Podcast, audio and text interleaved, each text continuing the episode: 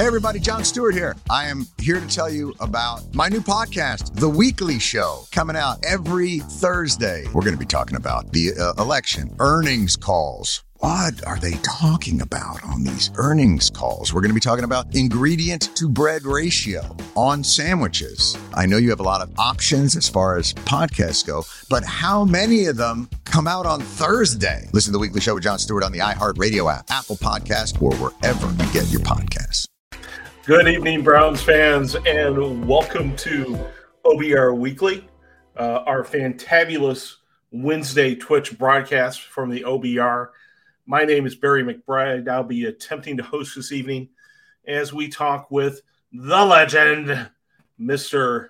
Freddie Greetham. How's it going, Fred? Fabulous. Just got back from Berea. Another exciting day and in the land of brown and orange or orange and brown, whatever you want to call it. But yeah, it was good. Just come off the field this afternoon and fresh news, fresh information. Uh, excited to talk about it with everybody. Absolutely. Um, looking forward to that. Uh, and uh, like we were saying before we came on the air, um, next three weeks, uh, the Browns have media availability on uh, uh, Wednesday. And so we'll be able to come straight onto the program here and talk about what happened during the media's one day of availability during each OTA.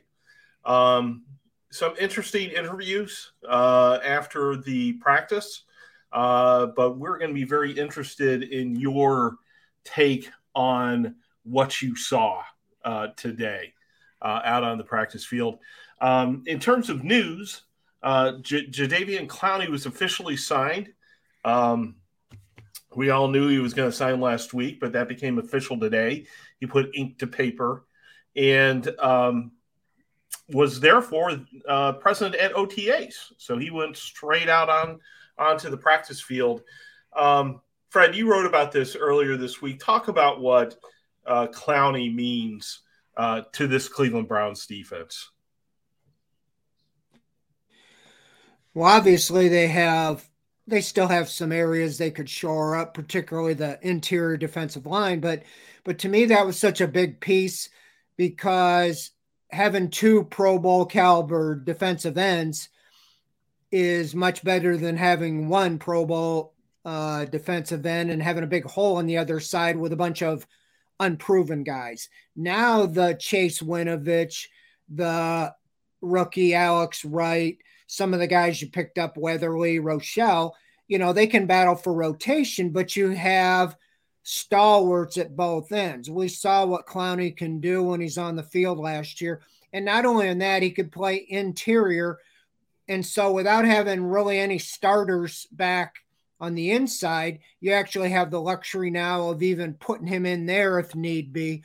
But I think that makes all the difference in the world on the defense. And so now you have nine of the 11 starters returning on defense, which really played good in the second half of the season. I know a lot of people think, well, they didn't play any elite quarterbacks or whatever. Um, they they played who they played, and they shut down for the most part everybody they played in the final 11 games, I think they only gave up 26 points, over 26 points once. And most offenses should be able to score, you know, that, especially with with what they have now on the offensive side. So, no, I think it was huge. I think it was a big signing for him. And now everything can fall into place.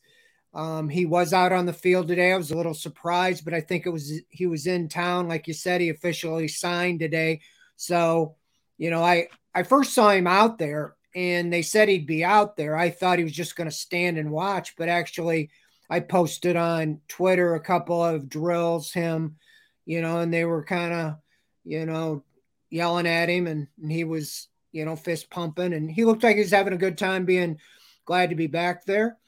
Talked to Anthony Walker about him and he just said, you know, that he texted him about coming back a month or so ago, and and Clowney didn't respond.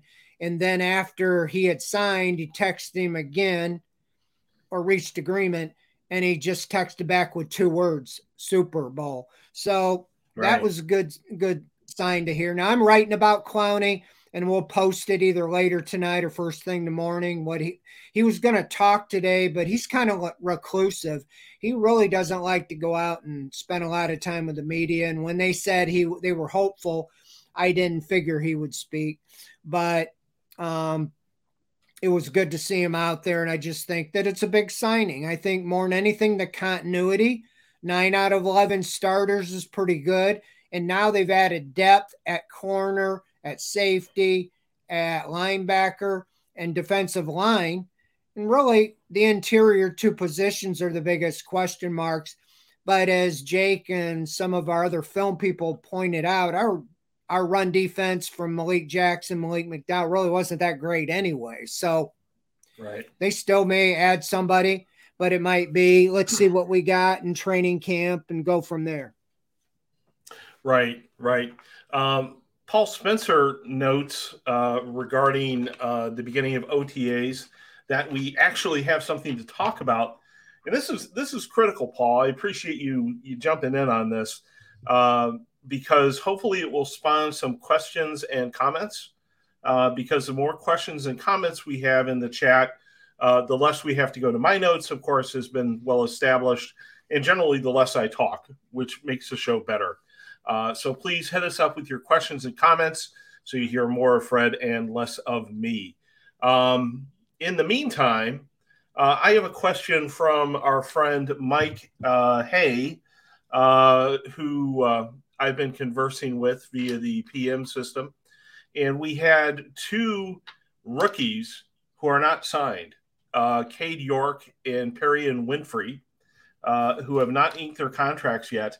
Uh, were they at OTAs today, practicing anyway, or did they miss them? Well, Winfrey, if you look at my Twitter, I have a picture of him. Yeah, he was practicing. Um, I think when they're not officially signed, they sign waivers or something like that. I don't know mm-hmm. what the technicality is, but York was also out there. Now, interesting note, I didn't put it in my notes, but they are repainting and and doing the goalposts, and they have no goalposts up there. So he's not out there kicking. Um, I did see him. He and what Stefanski said, they've been going down to the stadium, which is probably oh, really? better anyway. Yeah, really. And so he's been kicking down at the stadium. But yeah, he was there. I didn't. We haven't seen him kick because, like I said, they're putting in new goalposts and they weren't up. So it was kind of noticeable that there was no skinny goalposts. One thing, if you've ever been out to Berea, the goalposts for the kick are like half the size of a normal one. I don't know mm-hmm. how they make them. They're trying to make them, you know, really perfect than right. when you see the other ones. But uh, yeah, it looks like they're painting them because they were all sitting against the shed with it looked like bright paint on them. So it's kind of interesting they didn't get them back up in time for this camp, but right. No, I saw both of them actually. Okay, good. So there's only five guys not there, and I I wrote them right. in my notes. Um, one of them, one of them is Baker. I, we'll get actually. Let's jump to that right now. Uh, uh, Baker, of course, was not there. Um, for some reason, I, you know, I thought that was obvious to everyone that he wouldn't show up, but last week it was somehow somebody said something about Baker not being there, and uh, a bunch of people wrote stories about it. I, you know, Bleacher Report and Pro Football Talk and others thought it was newsworthy. I did not. Uh, I thought it was pretty obvious that Baker wasn't going to be there. But the other four that were missing Myles Garrett, Joe Bitonio, Mr. Conklin, and Mr. Njoku, uh, were all gone from uh, camp today. Uh, are there any of those absences that concern you in the slightest, Fred? no. Um, okay, let's go down. There's five. Baker Mayfield. I right. think the reason people were saying surprised he wasn't there is because guys like Florio and others were saying they need he needs to show up to make things awkward for the for the team or whatever. Well, that like I said, that'd probably be more uh more awkward for him than anything when you're really? sit go sit on the bleachers or go, you know, stand by yourself somewhere. So that's an obvious.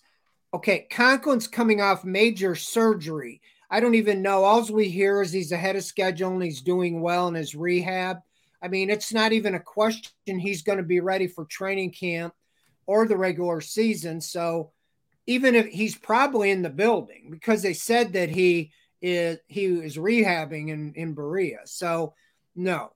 The third one, let's say Njoku. He's not signed. He he hasn't signed his tender yet to be a franchise, you know, player. He's hoping to get his extension done quickly, and that's why there was some rumors that he might even sign. I think Brad said that he might sign it in the next day or two, the tender, so he could practice. But so that's three of them. So it leaves you with Bitonio, who let's see, he just signed a big, big extension and he's a Pro Bowl perennial guard. And then you got Myles Garrett, who I think's on vacation somewhere, right? Tweeting about you know some of the the things going on in the world today. But no, I mean, last year, if you remember, J.C. Tretter was the president, and he still is the president, as far as I know, of the NFLPA, and they were going to boycott, not go to OTAs because of COVID and all that. Mm-hmm. And so almost all the team on offense did not because JC Tretter was leading the charge. Well, JC Tretter's not here anymore. Right. But I think Joel Bitonio and a couple of them said, you know, yeah, why do we need to go to this? So right. if you're well, worried about voluntary. If you're worried about Myles Garrett being able, I mean, all these guys, to be honest, you, right. If if if Deshaun Watson plays and they can score the points that they're planning on playing. You want to just make sure Myles Garrett, Jadeveon Clowney, and all them are able to play in December and January. You know, that's the biggest thing. Is right. um no, I'm not worried about May, you know, showing up to this stuff because in my years of coverage, there used to be a thing called holdouts. And at this time of the year, it seemed like you had dozens of guys not showing up to this kind of stuff because they were holding out. Right. Browns are in a pretty good position, to be honest with you. So, yeah. um, no, I wouldn't be surprised if you know they were at practice tomorrow. We don't know it. They come and go. Next Wednesday's the next day we're there. It might be by you know pictures the Browns put out. They might put out pictures tomorrow, and you might see a Garrett or Bitonio in the background or something or practicing but I'm not too concerned about it.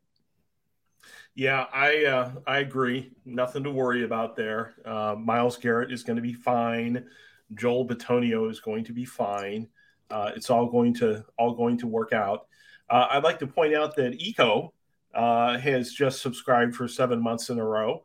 So thanks uh, to Eco for doing that. and if you want to be cool like him, uh, just subscribe to the OBR. That gives us a little remuneration for our effort here uh, that uh, I can use to buy more beer. And uh, it also, I think, gives you some things like notifications when we go on the air and extra uh, emote icons you can use and stuff like that. But it's just a way to say, you know, sort of thank you for doing these. And we do appreciate Eco and, and all of our subscribers uh, for joining up here. Um, we, we do have one question I need to address very, very quickly. Um, and, and that question is what about Cookie? Uh, where is the barking? And I am very happy to say that uh, the weather is nice and she is out on the deck and will not bother us tonight. So this will be a cookie free broadcast, uh, really raising the level of professionalism, Fred, uh, that we're, we have on display here, which is normally very high but uh, I appreciate even higher it. tonight. Yeah, I know, I know. Uh, you uh, you pride yourself on the professionalism of uh, this broadcast. Uh, let's um, let's go to some of the questions we're getting. One is from Fumble thirteen, and he wants to know what year you started covering uh, the Browns, Fred. it's just a couple years back, you know, just a short time ago, right? Yeah, you want to know how old I am actually, actually, I was an intern getting my um, master's degree at Kent State in the training camp of 1981, and wow. um, I Brian Sipe, they were coming right off Red Right 88. I was an intern, and uh, at the end of the at the end of my internship, uh, the Browns had started a publication called Browns News Illustrated. I had not done any writing, but during my internship, I wrote some stories that got published. They asked me to stay on and be a writer for Browns News Illustrated. So I did that for two years um, before I went to move to Phoenix to be a coach. That's what I went to school. I wanted to coach college baseball, actually. I went out to Arizona and was out there seven, eight years. Ended up moving back to uh, Ohio in 1989, became the editor of Browns News Illustrated. And uh, then when the team moved in 95, um, I went back to my other business, insurance business. And then the team returned in 1999. I was hired by the Browns again for clevelandbrowns.com. I was their uh, writer when they came back for the first three years. And then had a contact with Bernie Kosar when he had Bernie's Insiders and uh, went over there. It be a guy named Barry McBride was running it for him, and he called me, and I went over there, and we changed the name shortly thereafter. The OBR Orange and Brown Report. Been pretty much doing that since. We did have a stinter t- with Fox Sports Ohio and so forth, mm-hmm. but so unless you don't count the years that the team wasn't here, you know, I've been about 32, 33 years covering the team because Make there was feel like a noob. There I mean, was about I, eight eight years. I I actually when I was in Arizona, I was working with the USFL. The Arizona Wranglers had a team, and one of my contacts with the Browns was running the Arizona Wranglers, and so they wrote me in to start writing for them, and I did that when I was in Arizona, you know, in the spring, and had a hand in bringing Frank Minifield, Kevin Mack, some of those guys to the Browns. I'll tell you that story some other time. But, um, you know, so yeah, I've been doing it quite a while, seen a lot of things change quite a bit, obviously.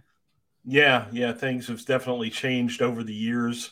Um, when you were starting to get involved in 1981, I was in college, and uh, one of my fondest memories was during that Sipe cardiac kids run being at a bar, which I think was sort of a, uh, I'm not going to use the term, but let's just say sort of country and Western oriented uh, bar. And they played that uh, 12 Days of Brown's Christmas thing. And uh, I remember that very fondly. Like everybody in the bar was singing along with it and stuff like that. That was, I was, I was not imagining I would wind up somehow working Cleveland Browns at the time, but uh, long time ago. And, uh, tons of experience here on this OBR team. Let's let's put it. Well, I'll way. tell you, you know, I was an intern. There's four interns, three from Ohio U and one from Kent State. I was the token Kent Stater, and we were the security back then. There was no such thing as team security. Like now, they have the Secret Service. You know, they originally, and yeah. there was 10 to 12,000 people at practice at Kent State virtually every day because the expectations, as you can imagine, coming off a red right 88. And us four were the trying to keep these people off the field. We had these little strings that we held up, you know. Well, good luck with that. But I remember I had players climbing in the building. They stayed in the dorm at Kent State. And, and I, I had Tom Darden and Ozzie Newsome one night after curfew climbing in the window and I turned around. They both gave me the sh- and uh, it was, I mean, it was hilarious. We had six hour shifts sitting at the, in the dorm at the gate and uh, yeah. uh, checking the players in, see if they were in on time. Good times, but I have a lot of stories. I had to drive Brian Sipe, Brian Sipe to practice every day because he was being mobbed. It was about two miles from the dorm to Kent State. They didn't stay in a luxury hotel. They stayed in the dorm, the college dorm, the players, but they had to drive down to practice. And there were so many people knew what his car looked like that they mobbed him and he couldn't get in the gate. So they started giving him the key to the back. I drove with him in his car, dropped him off at the back gate, no lie, and then right. went and parked the car out front. In the first few days, everybody come running to the car the first time I got out, I got out and one of the fans goes, It's not Sipe, it's Dino Hall. because they had a kick returner back then that was like about my size. And I uh, love Dino was- Hall. Dino was Hall was one of my favorite players. So there's some kid days. somewhere that's grown up that has a Fred Greetham on his because I said I'm not Dino. sign it. So I just went ahead and signed stuff anyway. that is incredible. And of course, these days you, you, you would never dream of having. I got to know like Sipe really well, you know. Yep, yep. Uh, he was he was a star. He had that one incredible year. He had, he had a nice career here in Cleveland, and uh, good career as a coach afterwards. Um, let's uh, let's stick with questions because those are taking us in a good direction. And uh, please feel free to uh, hit us up uh, with uh, with any questions that you might have. Um, uh, a, a couple of them here. Um, Fumble 13 wants to talk what, about what you saw today with Deshaun Watson and his arm strength.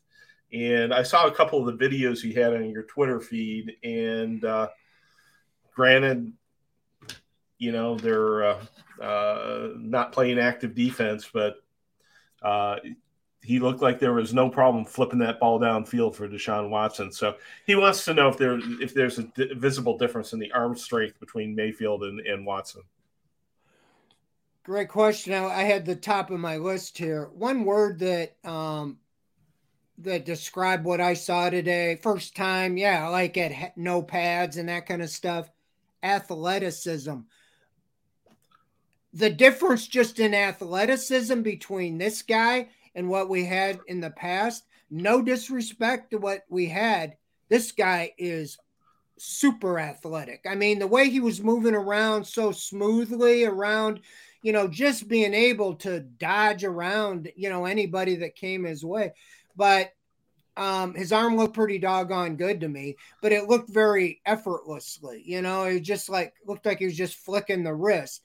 Now I, I didn't really gauge, you know, okay, what's that say about arm strength, but I saw him put the money put the ball on the money on a couple deeper balls. I, I had one on Twitter, David Bell.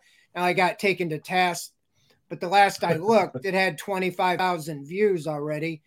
Wow. It said, I said, David Bell made a, a, a- nice diving catch. Well, as I was tweeting it, but I, I looked real later and basically made a great catch, but he stumbled and fell down after because he was so far out there. So he didn't really Oh, die. okay. It was more like he fell down everybody's giving me a hard time about it and i'm like well hey it got you to look at the video didn't it because we got exactly. a lot a lot of views but but no he was throwing the ball well you know and and uh, they said he's going to be rusty well i'd take that rust any day i mean i knew this when they made the move on the football field and anthony walker i wrote that in my story i quoted him he said he's an elite playmaker and he's an elite quarterback. And I, I really agree with that.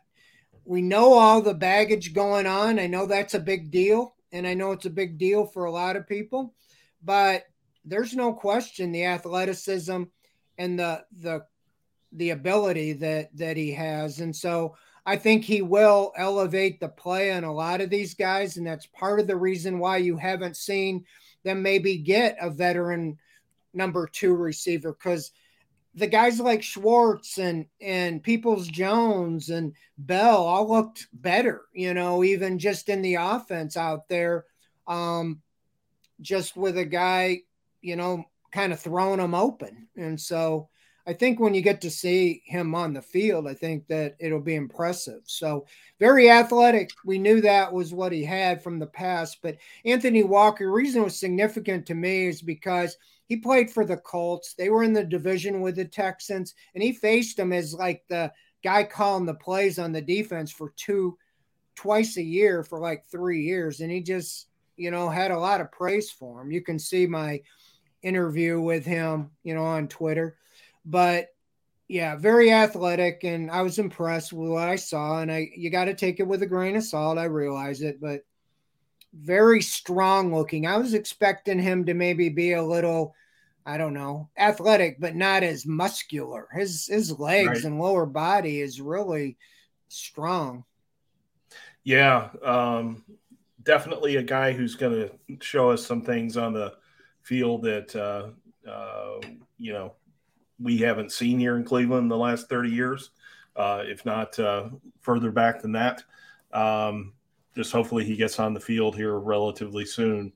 Um, going to continue to go through your uh, comments and questions, and uh, just want to give a shout out to Dog DC, who, uh, as uh, I know, uh, has been an OBR member for years and uh, testify, Dog DC. Appreciate it. You being a, a, member for a long time and helping support the work that we do. Um, we need to talk. The acclaimed Showtime original docuseries Couples Therapy returns with an addictive and revealing new season. Dr. Orna is back in session, helping four new couples grapple with real issues from religion and sex to polyamorous power dynamics. Collider says couples therapy is like nothing else on TV. It's break up or breakthrough on the new season of Couples Therapy. Now streaming with the Paramount Plus with Showtime plan. Visit ParamountPlus.com to try it free exclusively on Paramount Plus. Yo, it was meant to be a farewell concert, but it changed the music industry forever. We gotta do it again. And launched the careers of countless artists. We had all been underground bands, but that was changing. All while giving the mainstream the middle finger. That's entertainment. Don't miss this three-part docu-series that was 30 years in the making. Lala, the story of Lollapalooza. New docu-series now streaming exclusively on Paramount Plus. Go to ParamountPlus.com to try it free. Terms apply. Another question. I don't know if there was any chatter about this at all, or if anybody asked Stefanski about it. It's not really his wheelhouse. Uh, has to do with David Njoku and his contract. There's some reporting out there that he's close to signing a new deal for an extended contract. Did they talk about that at all today at uh, at the OTAs, Fred? No, as typically coaches, you know, Stefanski's the same. He only talks about those that are there. When asked about why Myles wasn't there or or some of the others, it was, look, it's voluntary. We've always said it's voluntary. It's up to the players whether they want to go, and you know, and and I get that. But like I spelled out earlier, they have they had 87 on the roster. And I know Jack said there's really like Hooper that doesn't count and somebody, I don't know who else. Um, but of the guys there, they had all but five, and I think it was really two that just didn't show up. Njoku is not under contract, so he's not going to be there. Mayfield, we know, and and Conklin's rehabbing. So I think when you are looked at as the best guy on the team, you know, you don't have to show up. Now, yeah, does it mm-hmm. look good if you show up? But I don't think it's a big deal, but no, he's not going to talk about any of that kind of stuff. Yeah. Yeah. That's uh, more of an Andrew Berry thing, and he uh, uh, was not around.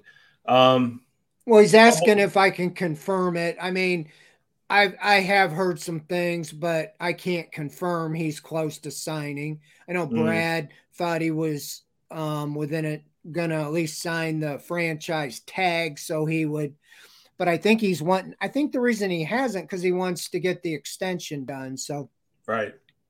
I, I wouldn't be surprised if that got done. You know, here real quickly because I, I don't think they want to go until July. You know, the deadline I think is the fifteenth, just before training camp. I think they want to get it done before training camp. Right. Right. Uh, I should point out that Fumble uh, 13 still has the 45 of the 12 Days of Browns Christmas. I don't know if that's a valuable collector's item or not. Only with it would have a small audience of people interested in it. But uh, props to you for uh, having such a cool item. Uh, let's go to some of the questions that we have here. Uh, this one comes from Dogbone42. And Dogbone42 asks, How will they use Felton this year? And uh, what's your opinion about whether he's on the bubble or not? You know, it's interesting. I know Brad has said that he um, is going to be exclusively with the running backs. Um, I actually talked to Felton. Uh, I was at a at a Browns backers get together last month in Rochester, New York with him, and I talked to him, got to know him pretty well. He actually came over when he's coming off the field to talk to me, and we just small talk. But I said, I saw you're just with the running backs. He said, Yeah, um, that's that's where I've been up till now. I'm hoping, you know, to get to go over and, and show what, you know, work with the wide receivers. So um sounds like, you know, that everything what Brad is saying so far has been true. I think that they want to see what they have on the running back side of it. I think they know what he can do with the at wide receiver. And he was also out with the rotation, you know, on kick returns. And and so his nickname was Swiss Army knife. And I think that's really what would make the team for him. Right now, as the roster stands, I really think that, you know, he's in a battle with Ford. If they keep you know, Hunt and Johnson on the roster, um, I don't know. A lot of variables. Will you keep Johnny Stanton? Will you keep a fullback or will you just go with running backs?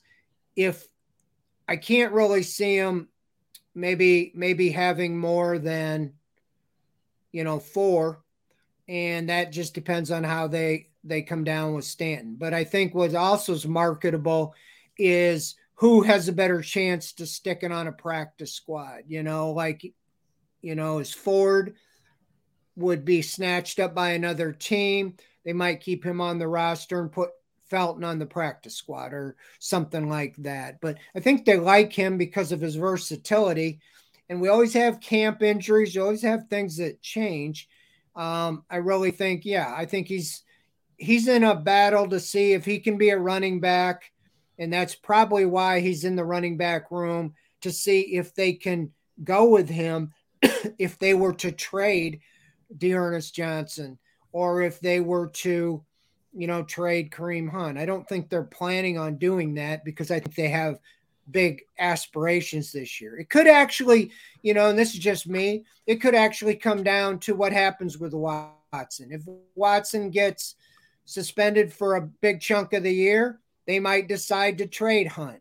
But if they're, you know, if they have the full roster and they're making the run for the Super Bowl, you know, I don't think they would, you know, but right. I don't know if they'll keep D'Ernest Johnson at 2.5 million because you'd have 14 million in the three running backs. Yeah, that's, that's a lot to invest in that particular uh, particular position.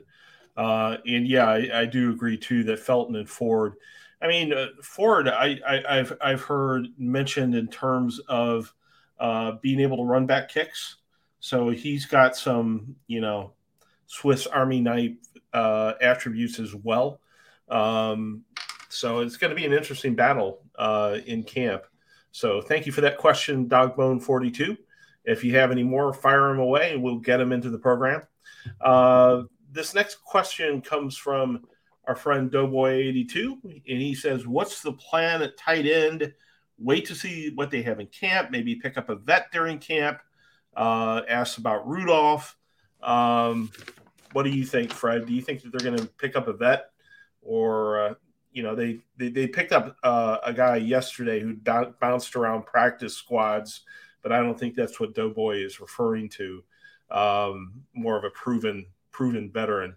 What do you think is going to happen there?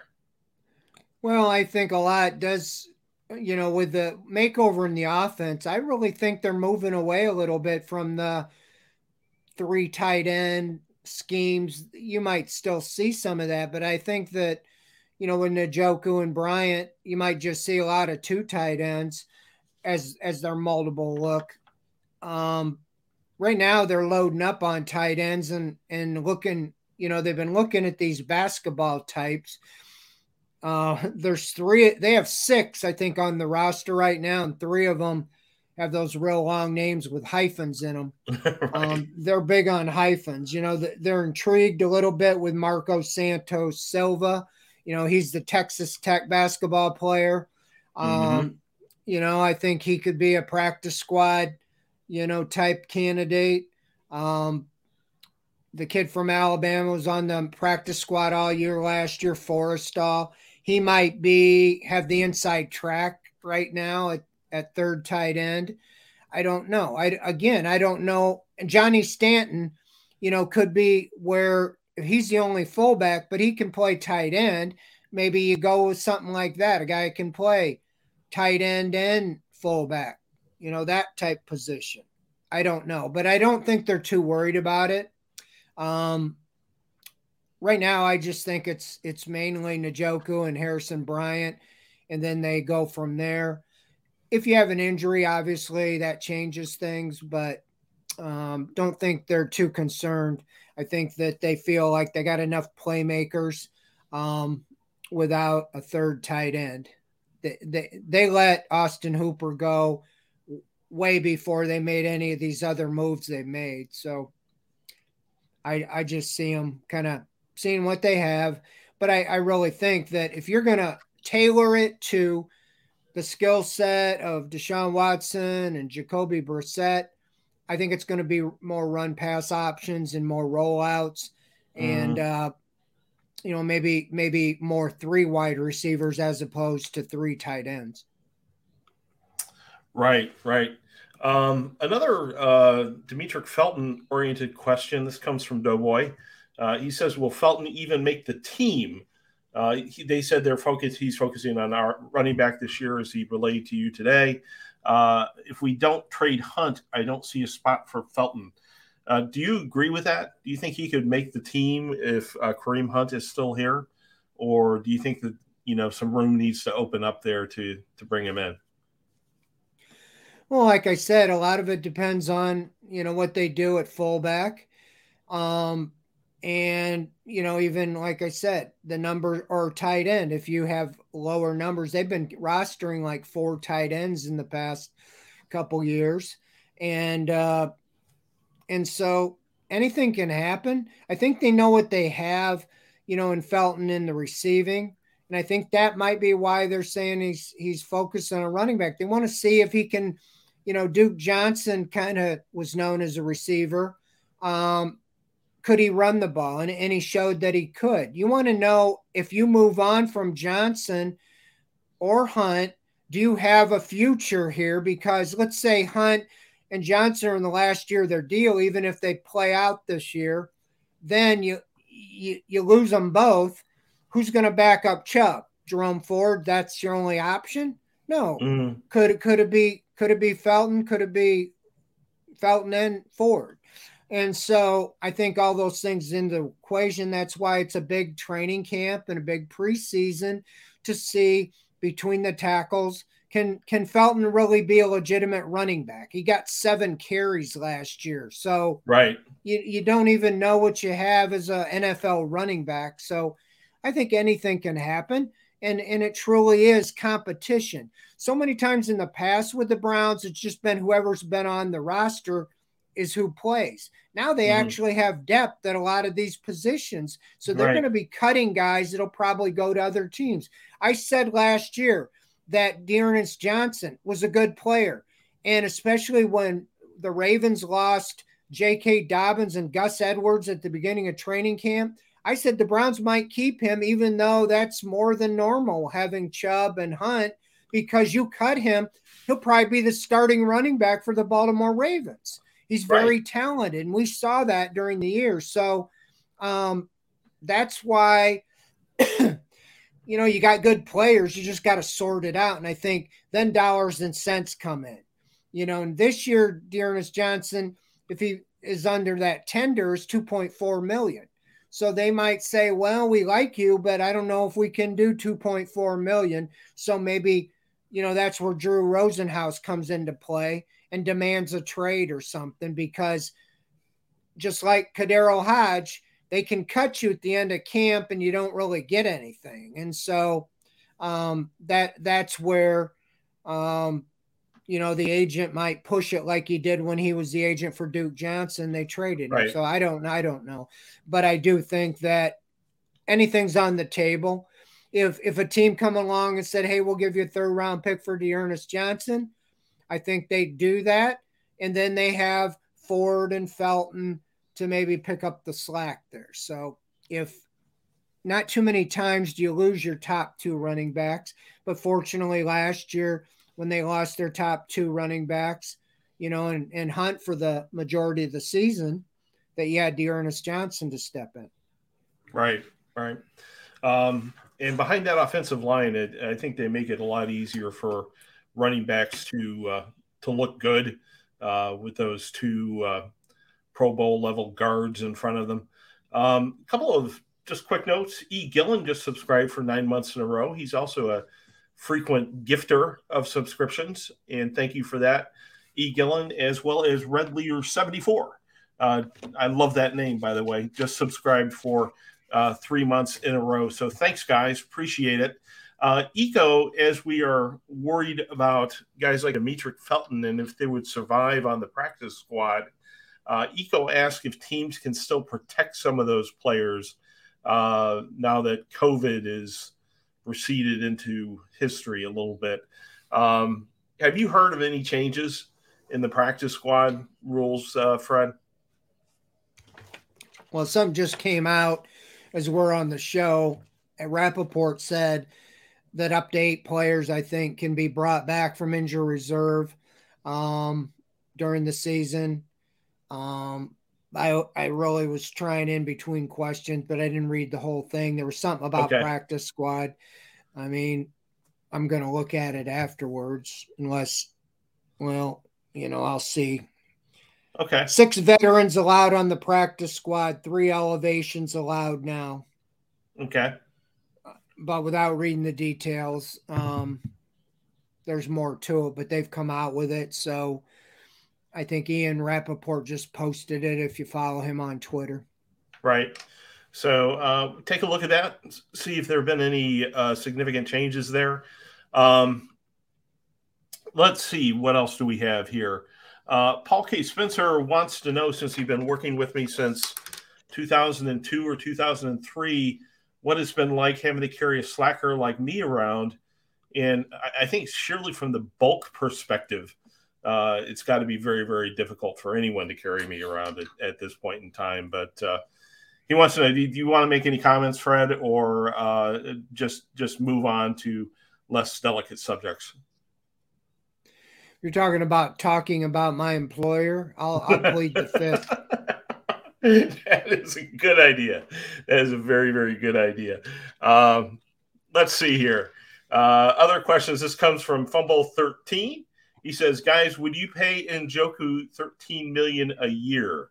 Um, what did you uh, uh, what do you think about that figure? I know we talked about this a little bit last week, and last week you weren't all that crazy about it. Still feel the same way?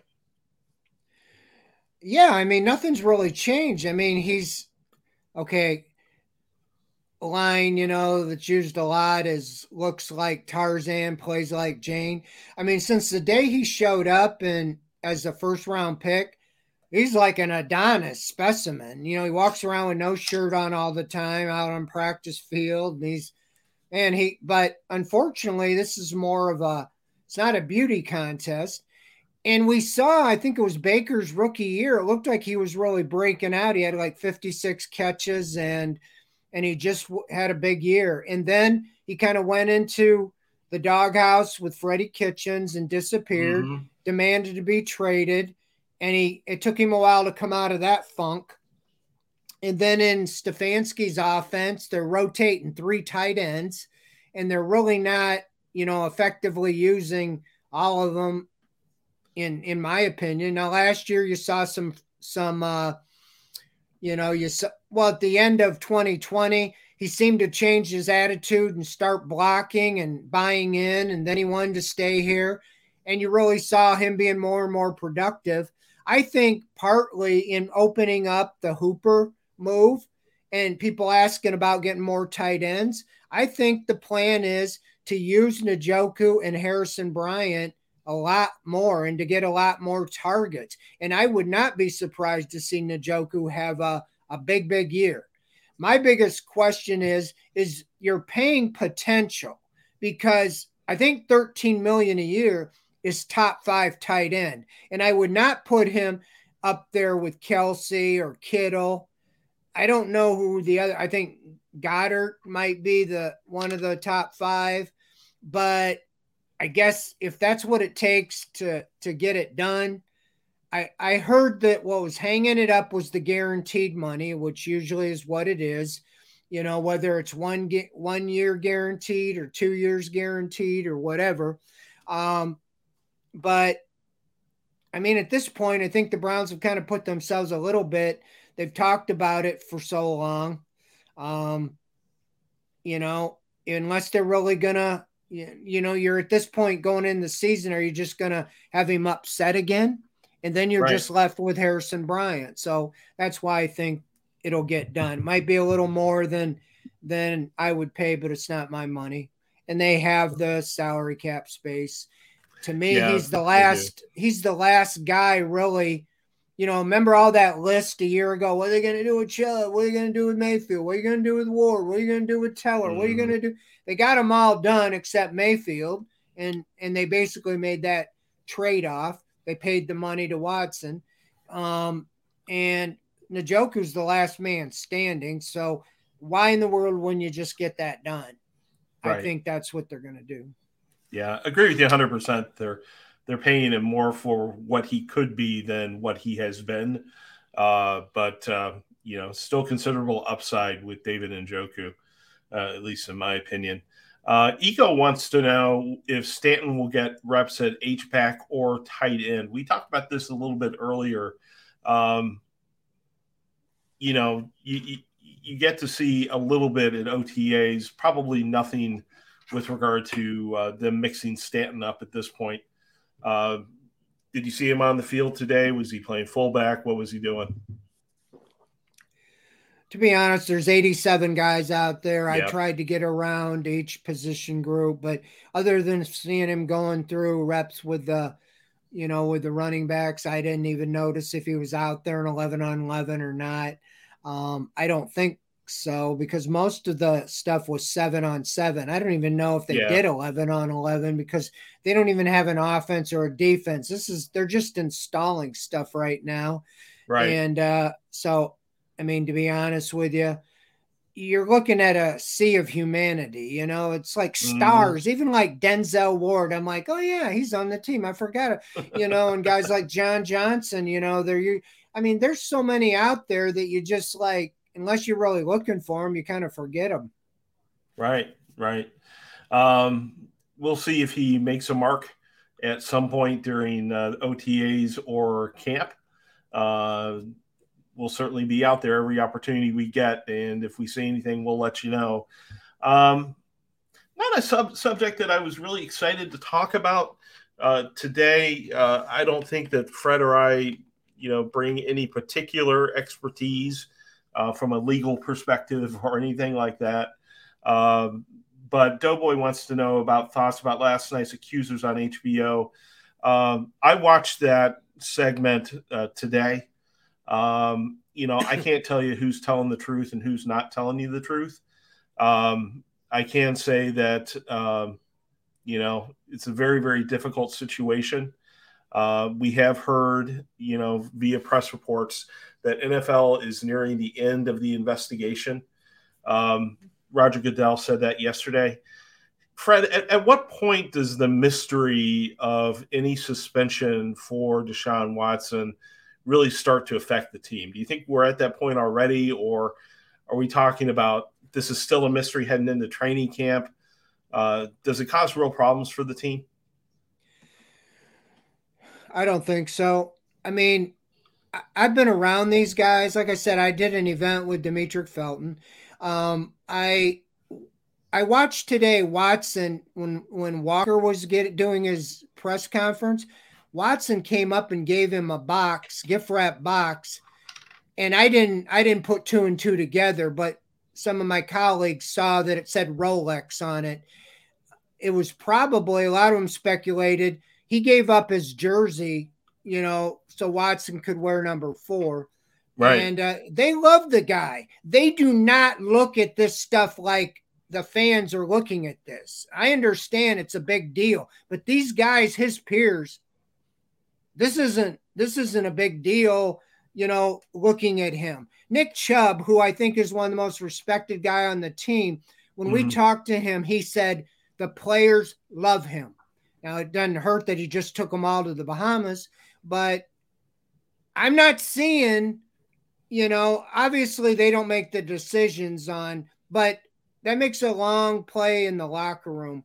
As far as what's going on outside, yeah, obviously it's I didn't watch I didn't watch it. It's nefarious. I mean, but I've been covering these teams for 30 years and if if I told you things I know about certain players, you wouldn't mm-hmm.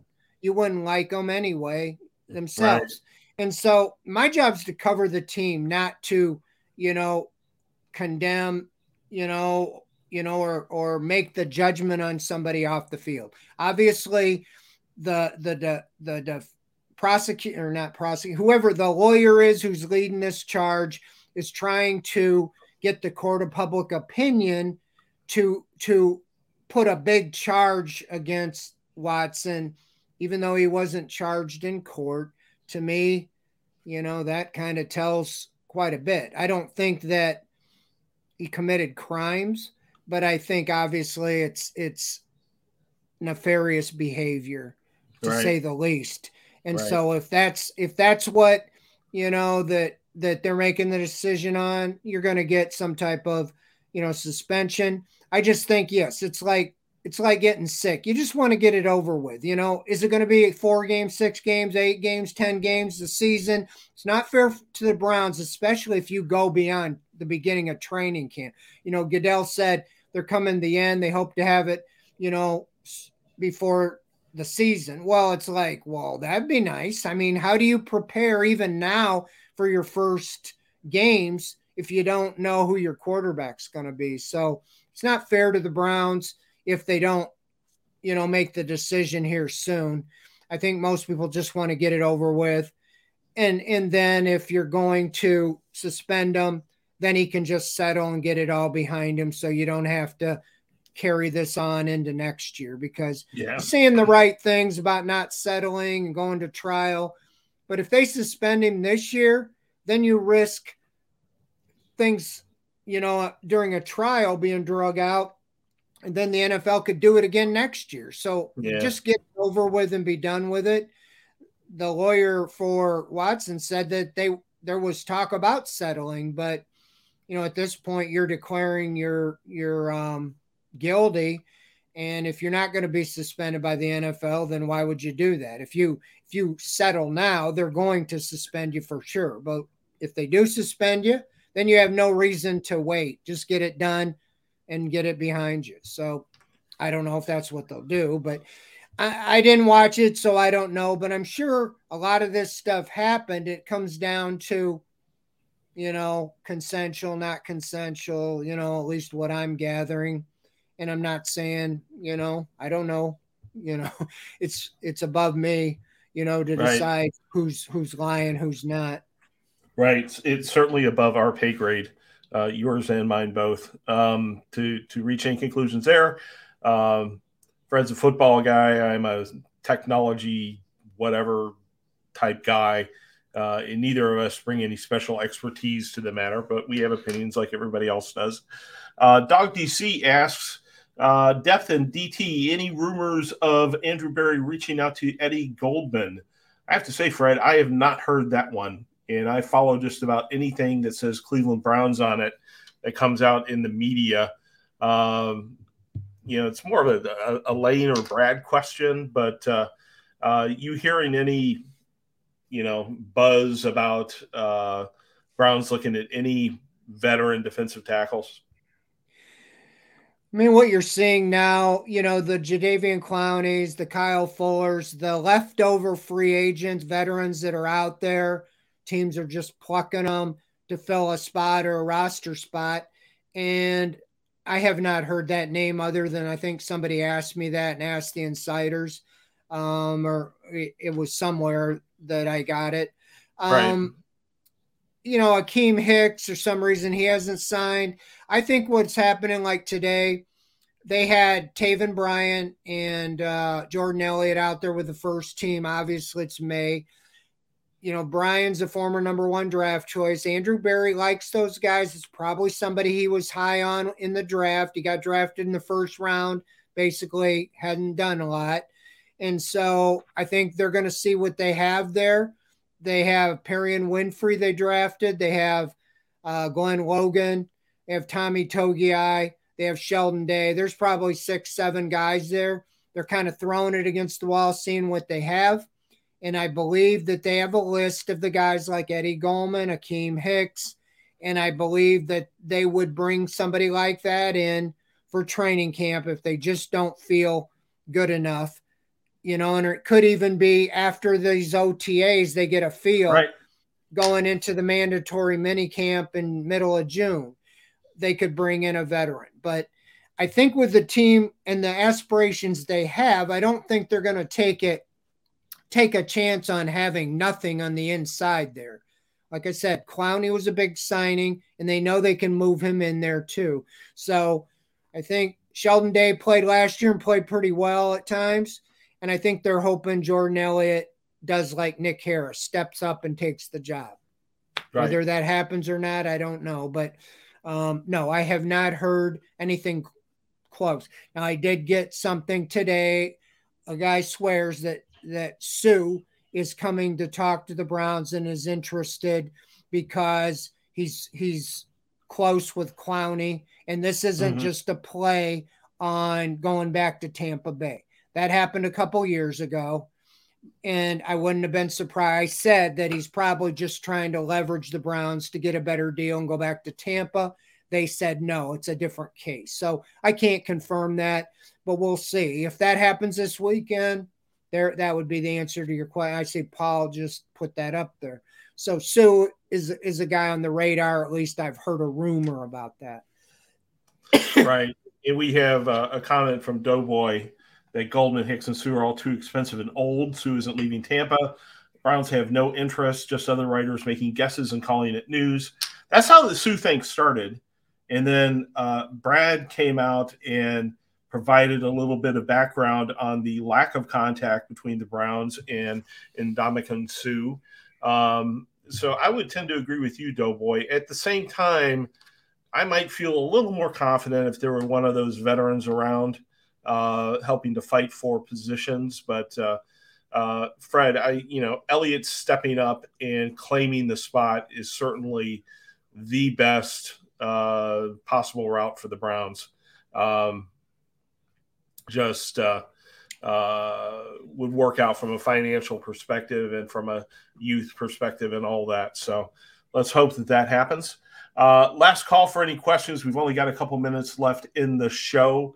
Uh, one of the things I wanted to talk about is uh, Greg Newsome uh, playing the slot. Um, is this a change that um, you like, Fred? Putting Greedy Williams out there outside, or did he think Newsome was fairly successful on the outside uh, corner position last year? Well, I think Newsome will only get better, and I think people like the idea long term Newsome and Ward, and I think that that's a very good possibility. Um, I just think that they are, you know, they traded Troy Hill for a reason. He was your number one slot, and and I just think they're going to give Newsome a lot of work. And if if they're better, if they feel they have more depth on the outside, then then they'll play Williams or AJ Green could be battling for the starting role or or Martin Emerson um, as well. So they had to feel good enough to move Hill, and they had to have, you know, plans in place. We see that Newsome's been in the slot. He said he feels comfortable in there. That's a very important position. A lot of times it's the best receiver.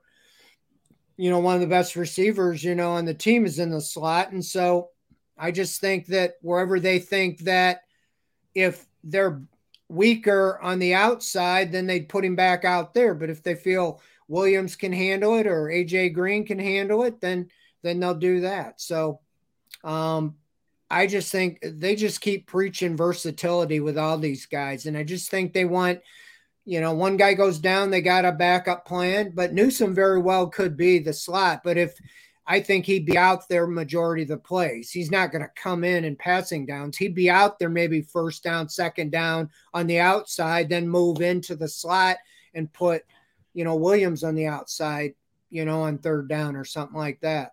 Mm-hmm. Yeah. Uh, well, the drafting of Emerson gives them some flexibility there. Uh, that's an interesting sort of wild card uh, in terms of uh, you know uh, uh, how things are going to develop during camp. Paul wants proof of life for Cookie. that's not available at the present time. It's just going to have to be a mystery, sort of a cliffhanger that brings you back for next week's show. so enjoy that. I'm sure her barking will return soon enough. Uh, Fumble 13 says, please tell Brad we appreciate his work on the site. I see the hate he gets on Twitter, and it's ridiculous. And I completely agree with you. It's one of the reasons I've just turned away from Twitter. Personally, it's a great place to get insulted and ripped apart for giving people free information. Uh, it just doesn't, you know, he, he, gets a lot of hate that he doesn't deserve. Uh, he's a he's a terrific young man, and he works very very hard. Uh, so that's all I got to say about that. And that takes us up to uh, eight o'clock. Um, I, I, am not going to provide a picture with today's newspaper uh, because I don't get a newspaper. You're just going to have to trust me or be in the mystery until next week when the barking begins anew. And uh, that is all, folks. Uh, appreciate you hanging out with us. Fred, as always, thank you for your wisdom, sir. Much appreciated. Thanks, everybody. You can now relive the best moments of the UEFA Champions League 24 7. The UEFA Champions League channel is a new 24 hour streaming channel serving non stop goals, highlights, and full match replays from the world's most prestigious club competition. Reminisce on your favorite moments, legendary players, and brilliant goals with the UEFA Champions League channel, streaming around the clock on Pluto TV, the CBS Sports app, and streaming on Paramount Plus.